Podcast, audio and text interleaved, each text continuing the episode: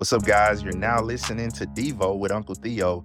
Today is day 53, and we're going to cover Numbers chapter 21 and 22. I got my special guest, Mr. Dustin Mills, in the house. How you doing today, bro? Bless. Man, that's so good. You ready to hop in chapters 21 and 22 and introduce our guy Balaam? Yes, sir. All right, but before we get to Balaam, we need to talk about chapter 21. Israel is starting to win battles even though they're in the wilderness, which is what we talked about last time that even though God says you'll see what it's like for my hand to be against you, he still named them Israel and he still fights for his people and he's still accomplishing his mission even though he's keeping them in the wilderness and they're dying out. So basically, what he's doing two things at one time. He's allowing the second generation to age and get older and be trained up. And he's securing the borders for them to go into the promised land. But he has them also wondering in the old generation, that first generation just dying off, but he's giving them certain battles to set the second generation up for success. Mm. So we're going to see that off and on here on why they're winning battles and what's going on there. This is what causes Balaam to come on the scene because they employ Balaam because he's a spiritual prophet. And they're like, man, if you can't beat Israel physically, let's try to beat them spiritually. And hmm. so that's what we're going to see when that comes up. But let's look at some of the physical battles. One here in chapter 21, verses 1 through 5, we see them conquer Arad. And it says here that when the Canaanites, the king of Arad, who lived in the Negev, heard that Israel was coming by the way, it says in verse 2 that Israel made a vow to the Lord and said, If you will indeed deliver this people into my hand, then I will utterly destroy their cities. The Lord heard the voice of Israel and delivered up the Canaanites. Then they utterly destroyed them and their cities. So they utterly destroyed them, and then they set out from Mount Hor by way of the Red Sea to go around the land of Edom. Because remember, Edom wouldn't let them pass through. So Moses honored that. And so he's taking them on a different route. But the people don't like that. They're going to complain about that here. It says that the people spoke against God and Moses. Why have you brought us up out of Egypt to die in the wilderness? For there is no food and no water, and we loathe this miserable food, Mm. bro. I said this before. Man, do you hear what they're saying? They're saying, God, you keep raining down this manna from heaven, and we hate it. We hate these miracles. Stop giving us miracles. We want to go back to the old land in Egypt where we had fish and cucumbers and onions and all of the good stuff. We don't like miracle food. Man, what's up with our people, man? Man, it's pretty wild to me, but again, we can't really pick on them Not at all. because that sin dwells in us too. Nah, for sure. And we can't even forget the rabble that came with them from Egypt because they would have knew even better. They would have had it better than Israel there. And so we enter this passage in chapter in verse 6 about the bronze serpent. It says the Lord sent fiery serpents among the people and they bit the people so that many people of Israel died. He's killing them off, bro. He's raising up the new generation of Joshua and Caleb. He wants Joshua and Caleb's faith. That's the type of people he wants to enter the promised land with. And that should be an encouragement to us. He says Caleb had a different spirit. Mm. And I pray to God often, God, give me a different spirit like that of Caleb, where I'm a man of faith and that I honor you. And I actually pray that for everybody who's listening, that you all have a different spirit Mm. that spirit that God loves. And it says in verse 7 So the people came to Moses and said, We have sinned because we have spoken against the Lord and you. Intercede with the Lord. So they know now that Moses is the guy, he's the intercessor, sure. and that he may remove the serpents from. And Moses interceded for the people. Then the Lord said to Moses, Make a fiery serpent and set it on a standard. And it will come about that everyone who is bitten, when he looks at it, he will live. And Moses made a bronze serpent and set it on a standard. And it came about that if a serpent bit any man, when he looked on the bronze serpent, he lived. And bro, this is powerful because that's supernatural. Because today, what do you do when you get bit by a venomous snake? You got to get rushed to the hospital to to get an antidote, to get a cure. God embedded it Mhm. in turning your head and looking to provide that antidote that saves your life. And so you see built in a component of faith. Like he's pushing them back to faith. Like you can't go find this plant or this medicine to treat this. You don't get results from medicine, you get results from faith. Look at this pole. And I think it's interesting because Jesus draws on this in the gospels. And I actually I want to turn there and read that really quick. Jesus says, "No one has ascended into heaven but he who descended from heaven, the Son of man. As Moses lifted up the serpent in the wilderness, even so must the Son of man be lifted up, that whosoever believes in him will have eternal life." Man, you see that pictorial prophecy where the turning of the head healed you from the venomous poison even today, the turning of your head looking to Christ heals you of the venomous poison of sin, even today. And that's our whole ministry, bro. We're going to people telling them to turn and look to Christ. And that's what was happening all throughout the Old Testament. And all we're doing is grafting in to the faith of Israel. God has always honored faith. And we today are preachers of faith. We're preachers of Christ of righteousness, but the means you access that is through faith. And man, isn't it beautiful to know that we are connected to the lineage and the heritage of our ancestors and we're believing God the same way they did? Like we're not doing anything different. We're not reinventing the wheel. That brings me much confidence and it emboldens me and gives me much courage. What about you? No, absolutely. I, I always think about Abraham. It says that he believed God and it was accounted to him as righteousness. I think it's uh, also beautiful about this bronze serpent that uh, God gave a command, gave, gave a way to do it. The people complained, they sinned against God, and God says, You only have one way to be healed from these snake bites. It's a beautiful picture of the gospel because God's the only one with the remedy. And the only remedy for sin is his son, Jesus Christ. Amen. And so it's beautiful how Jesus brought that up too. And it's an awesome picture to me. Man, it sound like you working up a sermon, bro. You want to let it ride out with that sermon or you want to hit chapter 22? I'm good with either. Man, I, let's hit chapter 22. All right, bro. Chapter 21 ends with what we were talking about. Israel wins two victories. They win a victory with Sihon in verse 21. Then Israel sent messengers to Sihon, the king of the Amorites, saying, Let me pass through your land. We will not turn off into the field or the vineyards. We will not drink water from the wells. The same thing that was mentioned to Edom. But this time, Israel strikes them with the sword and they win. This is verse 24. And the same thing happens with Bashan in verse 33. It says, They turned and went up by the way of Bashan, and Og, the king of Bashan, went out with his people for battle, and they killed them and they won this battle. And verse 35 says, So they killed them and his sons and all his people until there was no remnant left, and they possessed his land.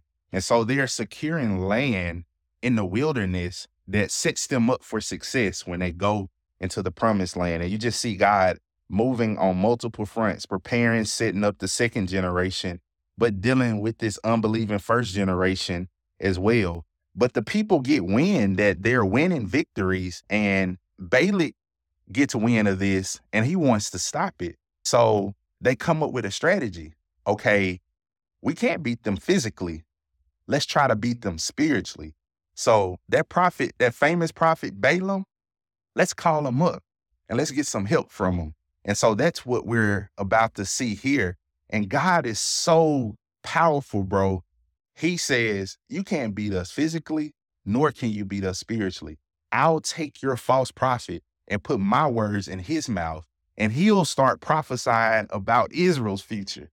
Man, you see how powerful that is? And so that's what we're about to get. So Balaam is called, and it says here in verse 1 of 22 Then the sons of Israel journeyed and camped into the plains of Moab beyond the Jordan opposite Jericho. Now Balak, the son of Zippor, saw all that Israel had done to the Amorites. So Moab was great in fear because of the people, for they were numerous. Promise answered. They're becoming a great nation, bro. And Moab was in dread for the sons of Israel, Moab said to the elders of Midian, Now this horde will lick up all that is around us, and the ox licks up the grass of the field. And that's just basically flowery language to say, man, they're going to take us out. so he sent for Balaam, the son of Beor, and he calls him, and look at what he says. He says, Let's beat them spiritually. I'm going to call Balaam to curse these people. And so, verse six, now therefore, please come curse this people for me, since they are too mighty for me. Perhaps I may be able to defeat them and drive them out of the land. For I know that he whom you blessed is blessed, and he whom you cursed is cursed. So Balaam is a famous prophet during this time, which is why people would call on him. And so he comes, and Balaam kind of sounds like a godly guy up front. Look at, he's going to say, whether you give me gold or silver, I cannot listen to you. Let's Let's look at that. It says here, verse 7, it says, So the elders of Moab and the elders of Midian departed with the fees for divination in their hand, and they came to Balaam and repeated Balak's words to him. And he said to them, Spend the night here, and I will bring word back to you as the Lord speaks to me. So he's waiting on the Lord to speak to him. And in verse 10, Balaam said to God, Balak the son of Zippor, king of Moab, has sent me word, has sent word to me Behold, there is a people who came out of Egypt, and they cover the surface of the land. Now come, curse them for me. Perhaps I may be able to fight against them and drive them out. God says to Balaam, Do not go with them. You shall not curse the people, for they are blessed. And Balaam rose up in the morning and said to Balak's leaders, Go back to your land, for the Lord has refused to let me go with you. And the leaders of Moab arose and went to Balak and said, Balaam refused to come with us. And bro, Balaam is speaking with Yahweh, with the Lord, and he says, Look, don't go with them. So they send word back to Balak. And Balak says in verse 16, I beg of you, I will indeed honor you richly if you do whatever, and I'll, I will do whatever you say. Please then just curse these people for me.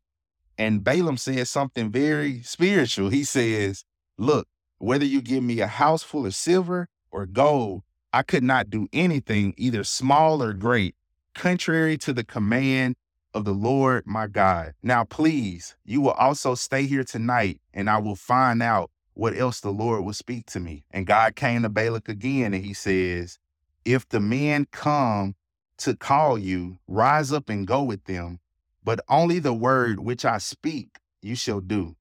So now God gives him further instruction. He says, You can go with him, but he gives him a caveat. He says, You can only speak what I say. And so Balaam arose and he went with him, but he doesn't listen to the letter of the law. Verse 22 But God was angry because he was going, and the angel of the Lord took his stand in the way as an adversary against him. Now he was riding on his donkey, and his two servants were with him when the donkey saw the Lord, the angel of the Lord, standing in the way with his drawn sword in his hand, the donkey turned off from the way and went into the field. But Balaam struck the donkey and turned her back. And so he's going to strike the donkey multiple times, and Balaam is going to get angry and the struck duck and strike the donkey with his stick three times, and the donkey is going to speak back in verse 28. And the Lord opened the mouth of the donkey, and she said to Balaam, What have I done to you that you have struck me three times? And bro, what do you think about that miracle there of the donkey talking back to Balaam? And this is not, we're not on unfamiliar territory. We've seen the Red Sea part. We've seen manna rain down from heaven. We've seen water come from a rock. We've seen the ground open up and swallow people. Even in the New Testament, Jesus says that if you all don't praise the Lord, even the, the rocks will cry out. So we know if a rock can cry out, a donkey can. But talk to me about this miracle. Does this one catch you off guard when you come to it? I don't know why, but it always makes me think of Shrek. And, and I wonder if the donkey had Eddie, Eddie Murphy's voice. What's it? Straight, man. man, that is hilarious. But yeah, and so the donkey is talking, and Balaam said to the donkey, Because you have made a mockery of me if there had been a sword in my hand, I would have killed you. And then the Lord opened the eyes of Balaam, and he saw the angel of the Lord standing in the way with his sword drawn in his hand. And he bowed all the way to the ground. Who's this guy, Dustin? Talk to me. Man, it's amazing to me because every time it says the angel of the Lord, you, you already know I'm, my, my ears perk up, but he gives the same command as God. And it, it just stuck out to me whenever I read it that he has the authority to give that command. Go on, double down, man. It's the pre-incarnate Christ. Man, it's let's, him. Let's, let's go say it out loud. That's him. You were thinking it. I just said it. Yeah, no, for sure. man, and he he's here. And that is beautiful because he's fighting for his people, even as they're entering the promised land. And he we're going to see him again with Joshua. He's going to be called the captain of the army. And Joshua's he's going to worship him. He says, Take your sandals off where the place you stand is holy ground. And what he's telling Joshua, you can't finish this conquest, but I will. I will come from up north, from Galilee, and make my way down Jerusalem, and I'll defeat, I'll give a final blow to the serpent, and I'll crush his head. See, Jesus is a warrior. He was a warrior the whole time. He was suffering, but he was at war. And we'll see him in a different light in the second coming. But he's been fighting ever since the Old Testament. He didn't just show up in the New Testament, or he doesn't just show up in Revelation saying he wants to fight. He's been fighting all through scripture. Yep. And it's it's it's pretty interesting. He's pictured more so throughout the Bible if you start understanding him as a warrior than than as meek and lowly. Uh, he was that when he came to earth, but it was just a short time, 33 years. The rest of the time he was the warrior. Man, that's mm-hmm. good, bro. And the chapter ends here. God tells him to go with the men, but only speak the words which I tell you. God is telling him, listen, you need to obey me and my words. And we're about to see that. But a monkey wrench is about to get thrown into this, bro, because Balaam looks godly, but we're going to see later that he's a wicked prophet. Like he says, gold or silver, whatever you give me, I can't do. I can only speak the word of the Lord. But Balaam is a false prophet. And this is trickery because he looks righteous. And he could have confused you and mistaken you if you didn't read all of scripture.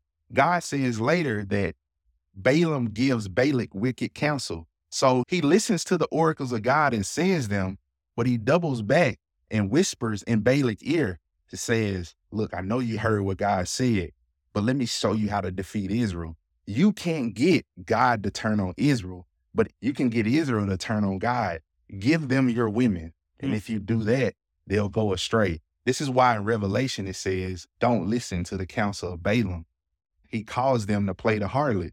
This is how Solomon falls. And so we got to pay attention to Balaam. He looks like a good guy up until this point, but he has us all fooled, bro. And you got to stay tuned and catch us next to see how all of this unravels. Let's take it out from there. Catch you next time.